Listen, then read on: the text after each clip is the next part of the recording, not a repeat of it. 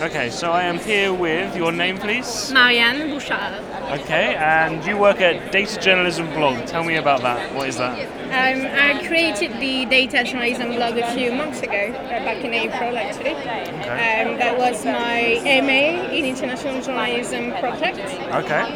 And uh, it was going quite well, so I decided to keep going with it. And I'm really interested in data journalism in general and the tools that people can use to um, create data visualizations and to make sense out of big, huge numbers. Yeah. Okay. And so you think do you think that's kind of the, the future of journalism, or what's your thoughts on where it's going and all that kind of stuff?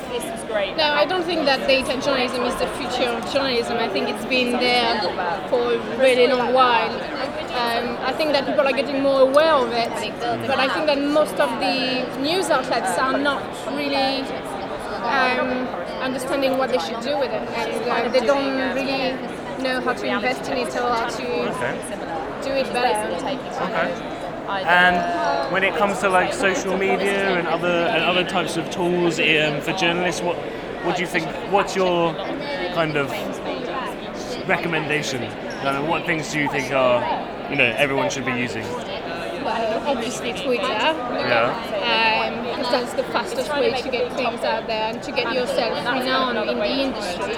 So not just to get an audience um, for what you're writing about, but actually to build a network in the field that you're interested in, which is really important for journalists. And uh, that enables you to, you know, to know people in different places in the world, and if something happens there, You're right. It's, you, you've got a starting point. the personal thing is that suddenly Cool. gets there. Okay. Thank you very much.